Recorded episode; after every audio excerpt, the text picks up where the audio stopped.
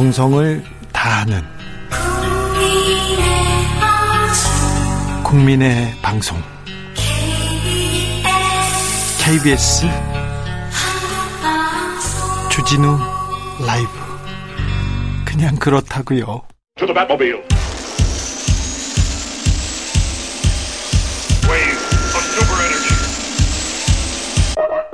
주기자의 1분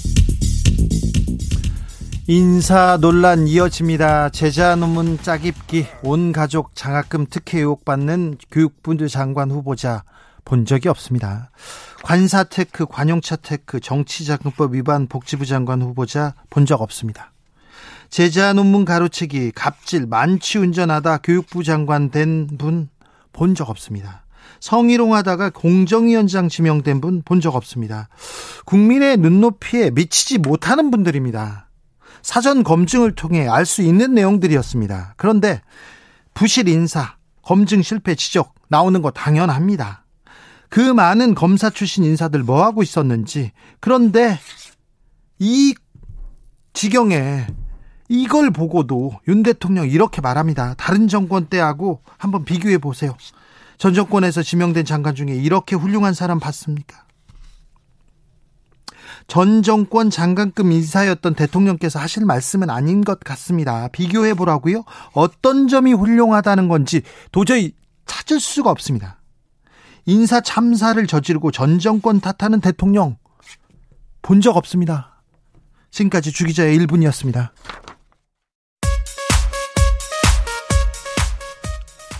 To go away.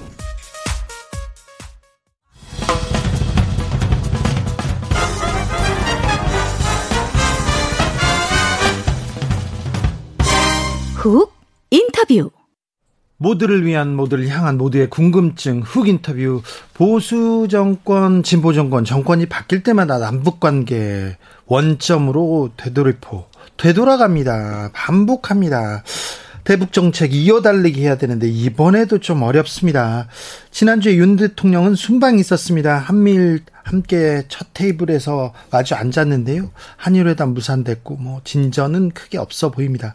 대신 중국과의 관계, 러시아와의 관계 새로운 숙제로 남았습니다. 남북 관계, 북미 관계, 윤석열 정부의 아, 모든 외교 관계 한번 풀어보겠습니다. 고민해 보겠습니다. 박태균 서울대 국제대학원장 안녕하세요. 네, 안녕하세요. 네, 교수님 네. 잘 계셨습니까? 아유, 오랜만에. 네. 네. 어제가 7사 남북 공동 성명이 있었던 50년이 되는 날입니다. 네. 남북 공동 성명 의미 한번 짚어 주십시오. 어, 사실 7사 남북 공동 성명은 어떻게 보면 남한하고 북한이 어떤 방식으로 통일을 할 것인가에 대한 가장 기, 기본적인 부분들을 딱 짚어준 성명인 것 같아요. 네. 김일성, 박정희. 그런데 이제 한계는 있습니다. 네. 김일성 박정희가 사인한 성명은 아니에요. 네.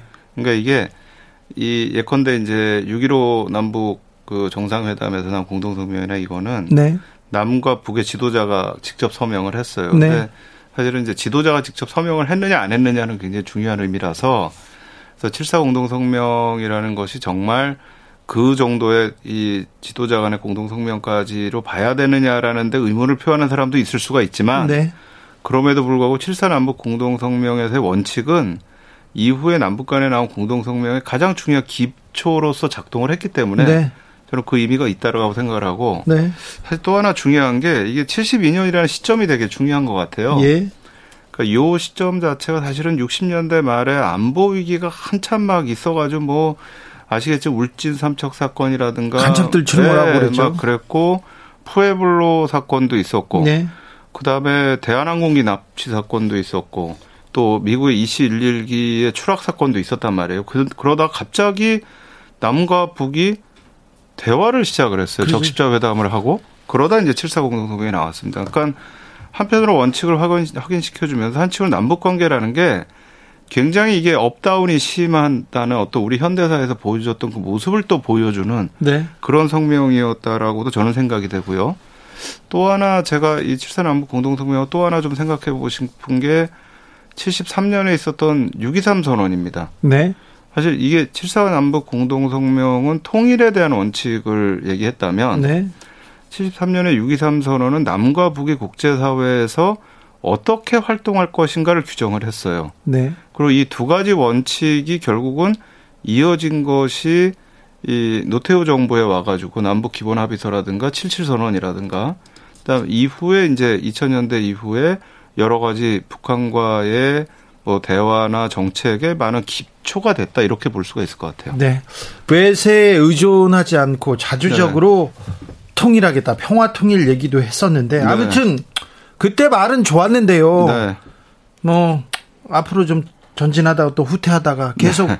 왔다 갔다 하고 있습니다. 지금 북한은 네. 또 가만히 서 있습니다. 네. 아, 코로나 때문에 뭐 국경을 닫은 것도 알겠는데요. 네. 남북 관계 진전 없습니다. 통미봉남 남 남측은 이제 물러서라. 우리는 미국하고 얘기하겠다. 이런 네. 원칙도 지금 계속 고수하고 있는 것 같고요. 그런데 사실 그거 자체는 제가 보기에는 뭐 불가능한 얘기입니다. 그러니까 네. 그 통미봉남이라는 얘기가 이전부터 90년대부터 사실은 이제 그런 얘기가 나왔어요. 그게 이제 김영삼 정부에서 어 이제 미국과 북한과의 모든 회담을 반대하고 할때 네. 오히려 이제 그럼 북한은 김영삼 정부 제껴놓고 예. 미국하고 제네바 합의하고 뭐 이렇게 해서 통미봉남 한다 뭐 이런 얘기가 나왔는데 사실은 이제 이 부분들은 중국이나 일본이라고 하는 변수를 빼놓고 얘기하면 통미봉남이 가능하지만 사실은 미국과 북한의 이 뭐 협상이라든가 뭐 여러 가지 이 기란 관계라는 것이 남한이나 일본, 중국을 제껴놓고 할 수 있는 문제는 아니거든요. 그렇죠. 그러니까 그거는 뭐 누가 얘기를 하던 간에 저는 그거는 뭐 가능하지 않은 그런 부분들이고 또 이 7사 공동성명에서 이제 외세 의존하거나 외세 간섭받지 않는 어떤 자주적 해결 이거는 사실은 저는 말로서는 또 원칙으로서는 우리가 천명해야 되는 거지만 사실 남한하고 북한하고 합의를 한다 그래가지고 모든 게 해결되는 건 아닙니다. 예. 이 주변에 강대국들이 있는 거기 때문에 외세 의존은 우리가 당연히 이 부분에 대해서는 의존하거나 상대방의 의도에 따라서 가는 거는 문제가 있음에도 불구하고 우리 주변에 있는 국가들과의 협의와 합의를 통해서 가는 건 저는 굉장히 중요한 것 같아요. 네. 네. 어, 교착돼 있는 남북 관계 어떻게 네. 풀어야 됩니까? 뭐 이 남북 관계를 어떻게 푸는가는 정권이 바뀌면 네. 그좀 대화를 시작할 여지가 좀 생기기도 하지 않습니까? 그렇죠. 저는 이제 이게 이제 제가 최근에 좀 많이 얘기를 하고 있는 건데 사실 제가 이 현대사를 공부하면서 제일 주목해서 봤던 게이 칠사남북 공동성명하고 함께 71년, 72년에 있었던 닉슨 대통령의 중국 방문. 네. 이거를 봐요. 왜 보냐면 사실은 보수 정부이기 때문에 중국의 문을 열을 수 있었다라고 저는 생각을 하고요. 네. 박정희 정부이기 때문에 7사 공동성명을 할 수 있었다고 그렇죠. 이유락도 보낼 수 있었고. 그럼요. 네. 근데 이걸 만약에 미국의 민주당 정부의 케네디나 존슨이 했거나 또는 김대중 대통령이 만약에 7사 공동성명을 했다 그러면 네. 난리가 납니다. 그렇죠. 미국이 한국이고 이거는 뭐 제5열이냐 뭐 좌파 정부냐 이런 난리가 나는데 이거는 저는 보수 우파 정부가 했다라고 하는 데에서 사실은 그 부담이 사라집니다. 그러니까요. 보수 네. 우파가 남북 관계 진전을 만들어내기에는 굉장히 좋은 토양을 갖고 있어요. 저는 그 생각을 하고 있어요. 예. 그리고 이게 이제 어떻게 보면 예컨대 2008년도에 이제 2008년 9년에 그때 이제 이 이명박 정부가 들어왔을 때 네. 북한 정부가 하는 걸 보면 초기에 북한 정부가 조용히 있습니다. 기대가 컸어요. 아, 보는 거예요. 네. 왜냐하면 이명박 정부에서는 우리 실용으로 가겠다. 네, 중도 네. 실용. 네. 근데 북한이 원하는 게 북한은 공산주의 사회라고 자기들이 얘기하지만 사실은 북한 이데올로기가 공산주의가 아니에요. 아, 공산주의 아니에요. 독재예요, 거기는. 그러니까 네. 뭐 이데올로기냐 이념이나 이런 거 가져오는 거 싫어요. 네 네. 야, 어차피 우리 돈인데. 실익. 네, 실익을 가지고 가자. 네. 그런데 가다 보니까 어 이명박 정부가 이념으로 가는 거예요. 네. 그러니까 사실은 저는 이제 지금 윤석열 정부가 들어왔다 그러면 북한도 사실은 보고 있을 것 네, 같아요. 네. 어디로 갈 것이냐. 네. 그러니까 저는 이게 한편으로는 방향이 바뀔 수 있는 위기도 되지만 네. 한편으로는 이건 굉장히 저는 중요한 기회가 만들어질 수 있다고 예. 생각을 해요. 그러니까 예. 이 기회를 잘 살리는 게 되게 중요하다. 또 저는 지금 우리가 미중 갈등 얘기를 막 하잖아요. 네. 미중 갈등 우리 위기다. 근데요. 이건 한편으로 우리한테 굉장히 큰 기회입니다. 왜냐하면 미국과 중국이 갈등을 하면서 한반도가 어느 쪽 축으로 갈 것이냐라는 걸 굉장히 민감하게 생각을 하고 있어요. 근데 다른 쪽으로 가길 어느 누구도 원하지 않아요. 중국이 우리나라가 네. 움직이는 거에 대해서 굉장히 어뭐 뭐 예. 발끈합니다. 반대도 마찬가지입니다. 네. 미국의 입장에서도 우리가 어느 쪽으로 가느냐가 굉장히 민감합니다. 그러니까 네. 저희가 기본적으로 어떤 상황이 됐던 간에 그거는 위기도 될 수가 있고 기회가 될 수가 있는데 그 기회가 될 수 있는 부분들을 우리가 잘 캐치해 나가는 게 사실 네. 우리 같은 지정학적 위치에서 너무나 중요한 게 아닌가 저는 그렇게 생각을 해요. 포스트 네. 코로나 시대입니다. 그 우크라이나 전쟁이 있었고요. 나토 정상회의가 있었습니다. 신냉전 시대로 이렇게 진입했다 이런 얘기도 하는데 네. 어떻게 보셨어요? 글쎄요, 이게 뭐 저는 신냉전으로 가기에는 사실은 이게 냉전으로 갈 때는 미국과 소련이라고 하는 두 나라가 컨트롤 타워로서의 파워를 가지고 있었고 네. 또 그렇게 해서 이거를 이끌어 나갈 물리적인 파워와 이념적인 파워가 있었는데 지금의 미국과 중국이 물리적 파워와 이념적 파워를 그렇게 가지고 있느냐라고 했을 때 저는 그건 아닌 것 같아요. 아, 그래요? 그렇다면 저는 이거는 사실은 신냉전으로 가는 것보다는 지금 세계 체제의 주도권을 놓고 일정 정도의 저는 어떤 갈등을 보이는 그런 상황들이 아닌가. 근데 네. 저는 이제 양쪽이 다 책임이 있다고 생각을 하는 게 네. 미국의 입장에서는 미국의 경제가 급속히 안 좋아진 거예요. 사실 네. 베트남 전쟁에 너무 많은 걸 투입했다 70년대 미국이 한번 경제적으로 크게 그렇죠. 이 디클라인하는 현상이 있었고 이라크 전쟁, 아프가니 전쟁 겪으면서 또 한 번 미국이 지금 그걸 보여주고 있단 말이에요. 네. 그러니까 이런 상황에서 지금 세계를 통제할 수 있는 힘이라는 것이 좀 이 힘이 붙이는 이런 상황에서 미국이 아, 이 부분들을 우리가 극복할, 어떻게 극복할 것인가 해서 어떤 중국과의 컨플릭트라고 하는 미중 갈등을 이용하는 측면이 저는 하나 있는 것 같고 네. 두 번째 측면에서는 저는 중국의 책임이 사실은 미국이 세계를 컨트롤하는 거는 뭐 WTO라든가 아니면 FTA라든가 IMF라든가 이런 어떤 룰을 가지고 하는데 중국이 룰이 아니고요. 물리적으로 이어버리겠다고 일대일로를 해버린 거예요. 네. 그러니까 이거는 이제 미국의 입장에서는 굉장히 큰 도전이라고 받아들이는 거죠. 네. 그러니까 이런 부분에서 사실은 미중 갈등이라고 하는 부분들이 좀 나타난 측면들이 있지 않은가라고 생각을 하고 사실 제가 보는 입장에서는 이거는 진짜 잘못하면 공멸로 가죠. 예. 사실은 미국 경제가 최근에 제일 좋았던 클린턴 시대라든가 오바마 시대를 보면 그 시대의 힘이라는 건 사실 미국과 중국 간의 협조라는 부분들에서 나온 게 있어요. 예. 그렇다면 이거를 극복하는 방법을 내적인 통합을 위해서 외적인 갈등을 만들어낼 것이냐, 예. 아니 외적인 협조를 통해서 내적인 경제력을 올릴 것이냐라고 하는 저는 심각한 고민들이 좀 필요한 시점이 아닌가. 그리고 이제 거기에는 우리가 인류의 미래를 좀 내다보는 그런 해안들이 좀 필요한 시점이라는 생각이 듭니다. 알겠습니다. 교수님은 어떻게 네. 물어보는 것마다 이렇게 대답을 똑바르게 뭐 똑소리나게 이렇게 하세요. 근데 아는 게 많아가지고 먹고 싶은 것도 많을 것 같아요. 아, 제가 네. 근데 이제 제가 이렇게 얘기하는데 네. 또 많은 분들이 저한테는 굉장히 이상주의자라고 얘기해요. 아, 그러니까 이게 현실적으로 정말 작동할 거냐 네. 현실 정치에서 그러니까 뭐냐 제가 이 생각하는 가능하면 네. 저는 좋은 방향으로 갔으면 좋겠다. 아무튼 뭐 이런 부분들 어렵게 교수님 네. 모셨으니까 묻고 네. 싶은 네. 거 궁금한 거 다 물어보겠습니다. 네. 한일 관계는 어떻게 풀어야 됩니까? 일단 한미일 네. 자리에 앉기는 했는데 아, 표정 좋지 않더라고요.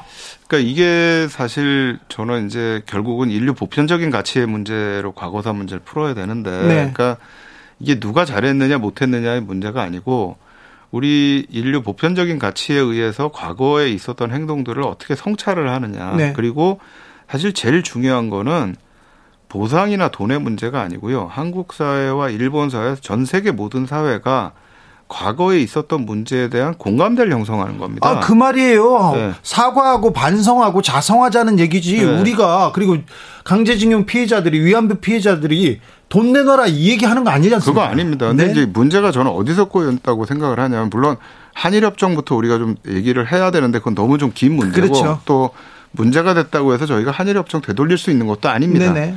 근데 제가 이제 제일 문제시하는 거는 박근혜 정부 때 네. 한국과 일본 사이의 역사적인 문제가 해결이 안 되면 우리는 현안 문제도 다루지 않겠다라고 처음에 선언을 했었어요. 예. 저는 여기서부터 꼬인 것 같아요. 예. 근데 이 문제를 풀기 위해서 급박하게 위안부 합의를 해버린 겁니다. 예, 선언을 해버렸어요. 네. 근데 사실은 저는 한국과 일본 정부가 솔직해질 필요가 있다. 첫 번째. 네. 그러니까 한일협정 때도 그랬고 위안부 합의 때도 그렇고 아 이제 이분들이 돌아가실 때가 다 됐잖아요. 네. 그러니까 우리가 한국과 일본 사이에 서로 지금 다르다 해석하는 게 다르고 근데 그럼에도 불구하고 이분들이 입은 피해에 대해서 우리가 무언가를 보상하기 위해서 네. 우리가 재단을 만들고 하는 건 한다. 근데 그 돈의 일부는 앞으로 양국 사회가 서로 공감대를 가질 수 있는 노력을 하는데 쓰겠다. 예. 한일협정도 똑같아요. 예. 한일협정에서도 1910년, 1905년 조약에 대해서 한국과 정부, 이 한국 일본 정부가 서로 합의를 못했잖아요. 예. 쓰면 돼요. 예. 우리가 과거사 문제 합의 못했다. 그러나 현실적으로 한국의 경제 정상 문제, 일본의 안보 문제 때문에 우리가 한일 협정을 해야 된다. 네. 앞으로 이 문제는 풀어가겠다. 근데 네. 솔직하지 않았어요. 예. 두 번째, 저희가 박근혜 정부의 교훈이 뭐냐면 현안의 문제에 현재의 문제를 역사 문제 가지고 끌고 들어가면 안 돼요. 예. 말씀드린 것처럼 역사 문제는 시간이 걸리더라도 공감대를 형성하는 문제지 네. 공감대가 없는데 선언을 한다고 되는 문제가 아니에요. 네. 그럼 현안은 현안대로 가되 그 현안대로 가면서 전제 조건이 그럼 우리는 공감대를 풀기 위한 노력은 계속 해 나간다. 네. 이게 같이 가야지 이 공감대가 형성 안 됐다 그러면 현안 문제도 안 하느냐 이건 아니거든요. 네. 그러니까 저는 약간은 그 부분에 있어서의 명쾌한 분리와 이게 어떻게 갈 수 있는가의 고민들이 필요하다. 네. 그리고 그 현안 문제가 중요하다라는 걸 양국 정부가 인식을 하고 양국 사회가 인식을 한다면 그 두 가지가 어떻게 함께 갈 수 있는가에 대한 고민이 필요한 시점이지 지금도 계속해서 그걸 가지고 물고 늘어진다 그러면 저는 이 문제는 안 풀릴 것 같아요. 윤석열 정부가 그런데 네. 2015년 박근혜 정부의 위안부 합의 네. 어, 다급했던 위안부 합의를 좀 따라간다. 그때 수순을 따라간다. 이런 지적도 있어요. 아, 그거는 이제 지켜봐야 될 것 같습니다. 네. 왜냐하면 그거는 사실 국민 여론을 또 볼 거고 네. 또 지금 그것뿐만 아니라 이 배상금 문제에 대해서 나온 판결에 대해서도 위원회를 만들어 가지고 이거를 어떻게 해결할 건가를 논의한다라고 하는데 네. 저는 미리 뭐 결론을 내려보고 싶지는 않고요. 예. 진행되는 방향을 좀 보고 싶습니다. 네. 중국과의 관계는 어떻게 보십니까? 특별히 대통령과 그리고 경제수석이 그 중국과의 관계에 대해서 그냥 뱉어놓은 말들이 네. 음, 그 의미가 좀 적지 않은 것 같아요. 근데 저희가 이제 좀 고민에 대한 이될 부분들이 있는 것 같아요. 그러니까 이 중국이 갖는 의미가 무엇인가라는 것도 있고 올해가 또 한중수교 30주년입니다. 네. 그러니까 근데 이 한중수교 30주년 동안 한 20년에서 25년 사이는 한국과 중국이 서로 간에 이 감정도 그렇고 서로 간에 바라보는 눈이 굉장히 긍정적이었는데 네. 기후 그 이후에 한 5, 6년 정도가 양국 간에 서로 인식이 굉장히 나빠졌어요. 그러게요. 그러니까 이게 지금 사회적인 인식이 안 좋다라는 거는 네. 서로 간의 관계를 좋게 이끌어가기가 굉장히 쉽지가 않고 사실 우리나라 대통령 선거에서 대외 관계가 중요한 이슈가 됐던 게 아마 제가 보기에는 올해 대통령 선거 처음인 것 같아요. 그렇습니다. 이게 지금 네. 대중 관계라는 게 굉장히 중요한 이슈가 됐고 사실은 네. 지금도 굉장히 민감한 이슈인데 사실 저희가 이제 직시해야 될 게 사실 미국과 한국이라는 관계는 군사적인 동맹 관계도 있지만 가치관이 비슷하다. 우리가 얘기하는 밸류라고 하는 가치가 비슷하고 철학이 비슷하다라는 그런 이제 동맹이라면 네. 중국과 한국의 관계는 사실은 지리적으로 서로가 영향을 미칠 수밖에 없는 관계이고 예. 또 한국과 중국이 갖고 있는 경제적인 관계에 대해서도 저희가 생각을 해봐야 됩니다. 네. 그러니까 이제 이런 부분에서 저는 중국에 대한 부분들은 사실은 저는 조용한 외교로 가야 된다. 그러니까 네.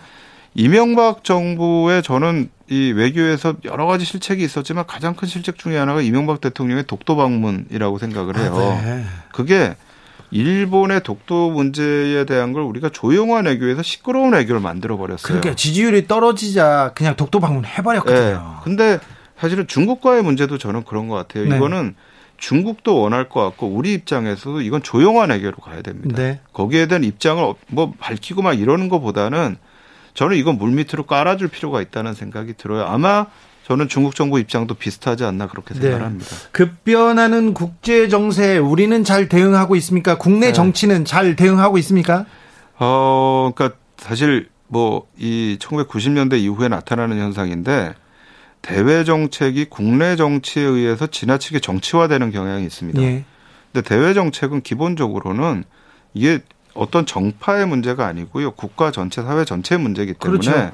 이건 정파를 떠나야 되는 문제예요. 근데 지금 우리뿐만 아니라 전 세계가 그래요. 예. 대외 정책이 국내 정치에 의해서 지나치게 영향을 받으니까 국가 간에 정말 자기 국가의 이익이 뭔가조차도 지금 흔들리고 있어요. 예. 근데 이 부분들을 저는 좀 바로 잡는 작업들이 필요한 게 아닌가. 근데 거기에는 저는 정파의 문제도 있고 이념의 문제도 있지만 저는 사실은 언론의 문제를 좀 지적하고 싶어요. 네. 그러니까 언론들이 이런 문제를 가지고 자꾸 이 황색 언론 해가지고 뭐 그냥 이 뉴스 될 걸 만들어내고 막 이런 식으로 해버리니까 그러다 보니까 사실은 대외 관계가 잘 안 풀리는 게 있죠. 그런데 네. 잘 바로 잡아야 하는데 사실 정치권에서 반중 정서 이용했지 않습니까? 아니, 그러니까 지금도 그거, 네. 마찬가지고요. 그러니까 사실 제가 말씀드린 바로 그겁니다. 그러니까 그렇게 대외 문제를 정치적으로 이용하잖아요. 그럼 화살은 우리한테 돌아옵니다. 네. 그러니까 저는 명확하게 대외 관계에서는 한국의 국가 이익이 무엇인가를 중심에 놓고 저는 모든 부분들을 나가는 게 굉장히 중요하다. 그 사실은 그게 국민들이 정부한테 바라는 게 그거 아니겠습니까? 네. 아, 역사적으로 볼 때요. 네. 국제 어, 관계 속에 볼 때 지금 윤석열 대통령은 잘하고 계십니까?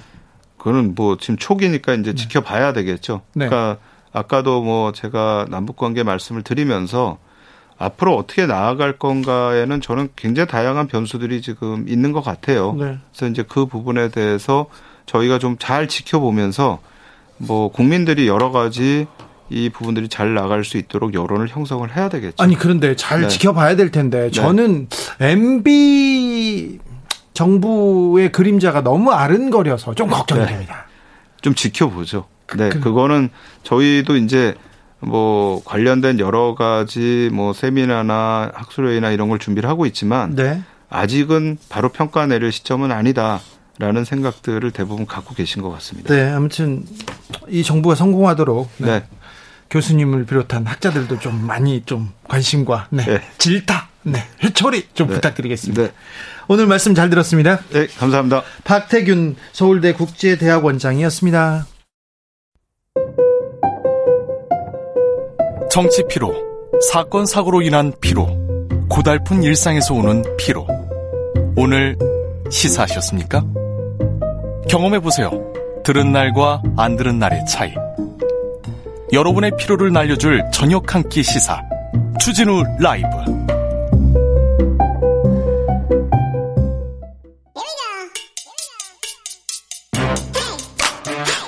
뉴스를 향한 진지한 고민 기자들의 수다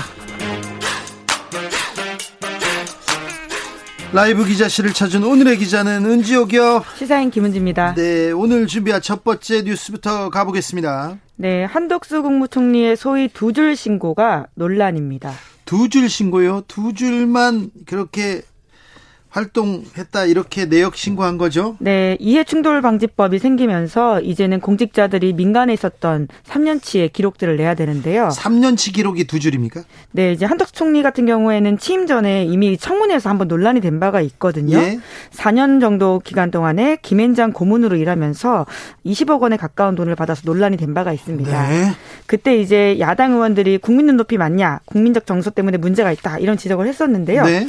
본질은 돈이 많다라 하라고 하는 게 아니라 그 돈에 맞게 어떤 일을 했는지를 살펴야 된다라고 하는 그렇죠. 것이거든요. 세상에 공짜 점심이 어디 있습니까? 네, 그래서 이해 충돌 논란으로 봐야 된다라고 하는 지점들이 있는데요. 그런데 그때도 영업 비밀이다라고 하면서 제대로 밝히지 않고 넘어갔었고 이번에는요. 됐습니다. 네, 이제 그런데 아까 말씀드렸던 것처럼 이번에도 두 줄로 어떤 내용을 써놨냐면요. 국제 통상 환경 주요국 통상 정책 연구 분석 및 소속 변호사 자문, 주요국 경제 변화에 따른 국내 경제 정책 방향 분석 및 소속 변호사 자문 이렇게만 썼다라고 합니다. 이 두 줄 쓰고 수십억을 받았다고요? 네, 이제 그렇게 결국 해석될 수밖에 없는 상황이어서 어, 논란이 되고 있는 건데요. 이 이해충돌 방지법에 대해서는 좀 고민을 했어야 됩니다. 앞으로 이런 문제가 다 많아져요. 왜 그러냐면은 공직자가 되는 사람들 되고 나서 어떻게 그 이 공직에 영향을 미치려는 그런 활동들 이런 부분 제어해야 되거든요. 어찌 보면요. 남의 물건 훔치는 것보다 이런 권력을 가지고 이런 식으로 이렇게 영향을 미치는 거 이게 더 나쁠 수 있어요. 네, 소위 전관예우라고 하는데 사실 이제 그 단어에 대해서도 대한변호사협회 같은 곳에선 전관 로비스트다 이렇게 비판을 하면서 굉장히 문제 제기를 한 적들이 있고요. 왜 공직자를 로펌에서 회사에서 데려가겠습니까? 자기한테 이익이 되니까 그러는 거예요. 로비를 로비를 하라고 영향 미치라고 이익 단체 역할을 하라고 그래서 돈 주는 거 아닙니까? 네, 그러니까 한덕수 총리뿐만이 아니라 이제 다른 이제 공직자들도 이제 그런 식으로 굉장히 부실하게 내역을 냈다라고 하는데요. 네? 오유경 식약처장 같은 경우에도 제출 내용이 두 줄에 불과하다라고 합니다. 뭐라고 썼어요? 네, 한국 약학교육협의회 이사장을 지낸 바가 있는데요. 네. 여기서 약학교육 방향성을 설계했고, 그리고는 또 한국 약제학회 회장으로 있을 때는 학술 행사 및 학회 운영 총괄을 했다. 이렇게 아주 간단하게 써냈다라고 하는데요. 네. 여러모로 좀 부실하다 보니까 이 법에 대해서 조금 더 집중해야 된다. 이런 지적들이 나오고 있고요. 이에 대해서는 한덕수 총리가 직접 MBC와 인터뷰를 했습니다. 이렇게 이야기했는데요. 여러 법률을 검토한 결과 이렇게 작성하는 게 좋다고 봤다라고 이야기를 했다고 아이고. 하고요. 참 그런데 이번에 장관 인사청문회에서 이런 부분 좀 이해충돌 방지법에 대한 고민 그리고 토론이 필요했는데 인사청문회에서 이런 내용은 거의 다뤄지지 않아서 좀 안타깝습니다. 근데 공직자들이 이러면 안 되거든요. 그리고 그럼요. 뭐 어떤 네. 활동을 했는지 명확하게 국민들한테 보고해야 되거든요. 아니면 오히려 더 이렇게 의혹이 늘어날 수밖에 없고요. 이제 그 앞서서 썼던 어떤 공직에서 복무했던 노하우와 어떤 실력들 같은 것들이 민간에서 어떻게 쓰였는지를 좀 밝혀야지 다시 공직으로 돌아올 수 있다. 이렇게 좀 봐야 되는 지점들이 큰 것 같습니다. 네. 그래서 지금 국민권익위원회가 제동을 걸고 있는데요. 네. 전현희 위원장이 가장 모범을 보여야 할 총리가 부실한 자료를 냈다라면서 직원들에게 개선 방안을 강구하라고 질책했다라고 하는데 예. 이, 사, 이 법안과 관련해서 1호 신고자가 한덕수 총리이기 때문에 더욱더 눈길이 쏠리고 있고요. 이런 식으로 좀 더 바꿔야 된다라고 하는 지적들이 나오고 있습니다. 부실한 자료를 총리가 냈다 이렇게 얘기했는데 그러면은 한 총리가 자료를 좀 보강해서 낼까요?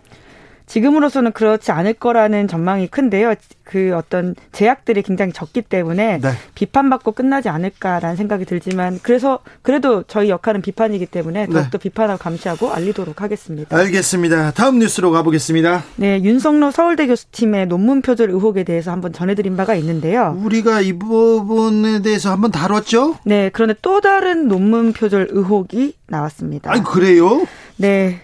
지금 그래서 그 건에 대해서는 지금 서울대가 조사 중이라고 하는데 네. 지난해 6월 달에 논문을 낸 게 있습니다. 네. 여기에 온라인 저널에 제출을 했다라고 하는데 여기서도 각종 논문을 뺏겼다라는 의혹들이 나오고 있는데요. 네. 해외에서 발표된 논문, 국내에서 발표된 논문 이런 것들을 뺏겨 가지고는 짜깁기해서 냈다라는 의혹들이 나오고 있습니다. 이거 뭡니까? 그러면 논문을 또 표절했다고요? 윤성노 교수님 부끄럽습니다. 윤성노 교수님 학자로서 학자로서 학자적 양심 많이 지금 부족합니다. 이 부분 학교에서 그리고 또 학회에서도 좀 어, 아프겠지만 아프겠지만 회철이 들어서 이거 잘못했다고 이렇게 따끔하게 좀 이렇게 문제 삼아야 되는데 또 학자들이 또 봐줘요. 그러지 않게 또 감시를 해야 되는 영역이 있는데요. 연구윤리라고 네. 하는 게 윤리라고 하니까 굉장히 좀 어떤 가치 중립적으로 들리지만 사실 이런 거 도둑질이라고 할 수 있거든요. 매우 중요합니다. 예. 매우 중요해요. 물건 훔치는 것만 이게 도둑이 아니라 이런 거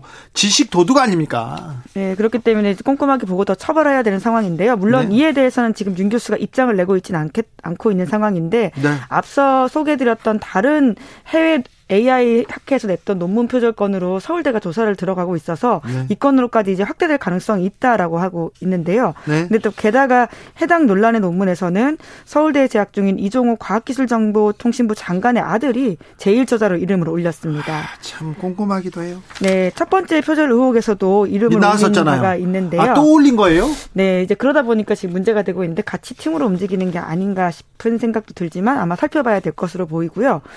여튼 논문 표절은 사실로 밝혀진다면 심각한 문제입니다. 네. 단순히 국내적인 망신이 아니라 국제적인 스캔들로까지 번질 수 있는 일이고요. 네. 이에 따라서 교육공무원 징계 양정 규정이 있다라고 하는데요. 네. 여기에 따라서는 이제 고의성 여부에 따라서 견책에서 파면까지도 가능하다고 합니다. 네. 서울대 교수 같은 경우에는 교육공무원 징계 관련해서 어, 적용이 되기 때문에 네. 꼼꼼하게 더 봐야 될 것 같습니다. 최고의 지성이라는 대학 교수가 서울대 교수가 윤성로 교수입니다. 일단 기본적으로 교신 저자 그러니까 총책임자이기 때문에 네. 예, 책임을 피해갈 수는 없는 것으로 보입니다. 네, 장관 아들이 또 여기서 또 제일 저자로 또 논문 표절에 나섰습니다. 이종호 과학기술부 장관의 아들입니다. 아, 이 부분도 또 좀 문제가 됩니다. 다음 뉴스로 가보겠습니다. 네, 코로나19 팬데믹 이후 2020년 1월 이후에 시진핑 중국 국가주석이 처음으로 중국 본토를 벗어난 바가 있습니다. 홍콩 갔죠? 네, 그렇습니다. 홍콩 주권 반환 25주년 기념식이 있었는데요. 7월 1일이었습니다. 어, 시진핑 같은 경우에는 893일 만에 외출이었다라고 하는데요. 그만큼 신경 써서 갔던 행사다 이렇게 이해하시면 될 것 같은데요. 네. 이 행사 참석을 위해서 시 주석과 펑리위안 여사가 전날 홍콩에 도착했다라고 합니다. 네. 코로나19가 변수가 될 수도 있을 거다라는 생각 그렇죠. 예측이 있었는데요. 직접 찾았거든요. 마스크를 쓰고 그만큼 중요하다라고 할 수 있는데 심지어는 과거에는 비행기 타고 갔었는데 이제는 고속열차 타고 갔다라고 합니다. 내 땅이야 이렇게 하고 갔나 보죠. 그렇죠. 이제 중국이 연 연결돼 있다는 걸 보여주는 상황이기도 한데요. 네. 어, 좀 홍콩이 중국과 일체화됐음을 상징적으로 보여줬다 이런 해석이 나오고 있고요. 뿐만 아니라 이 행사에서는 홍콩 깃발보다 중국 깃발이 더 크게 걸렸다라고 합니다.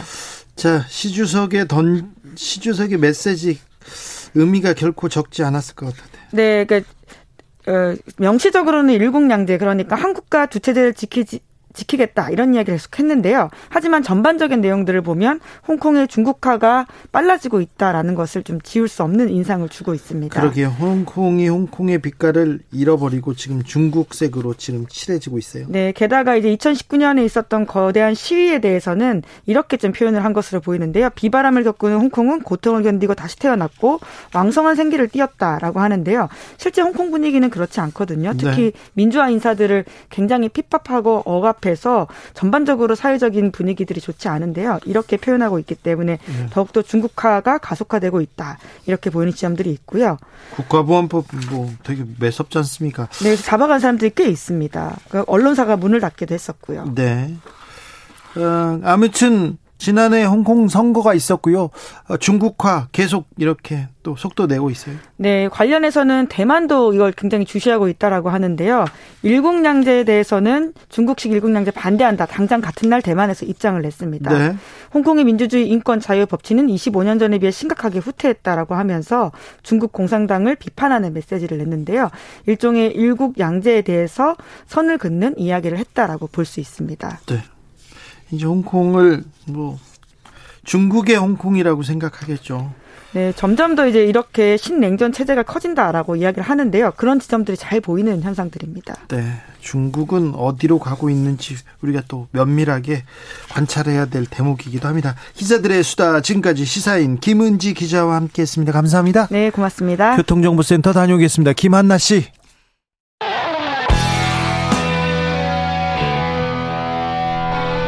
스치기만 해도 똑똑해진다.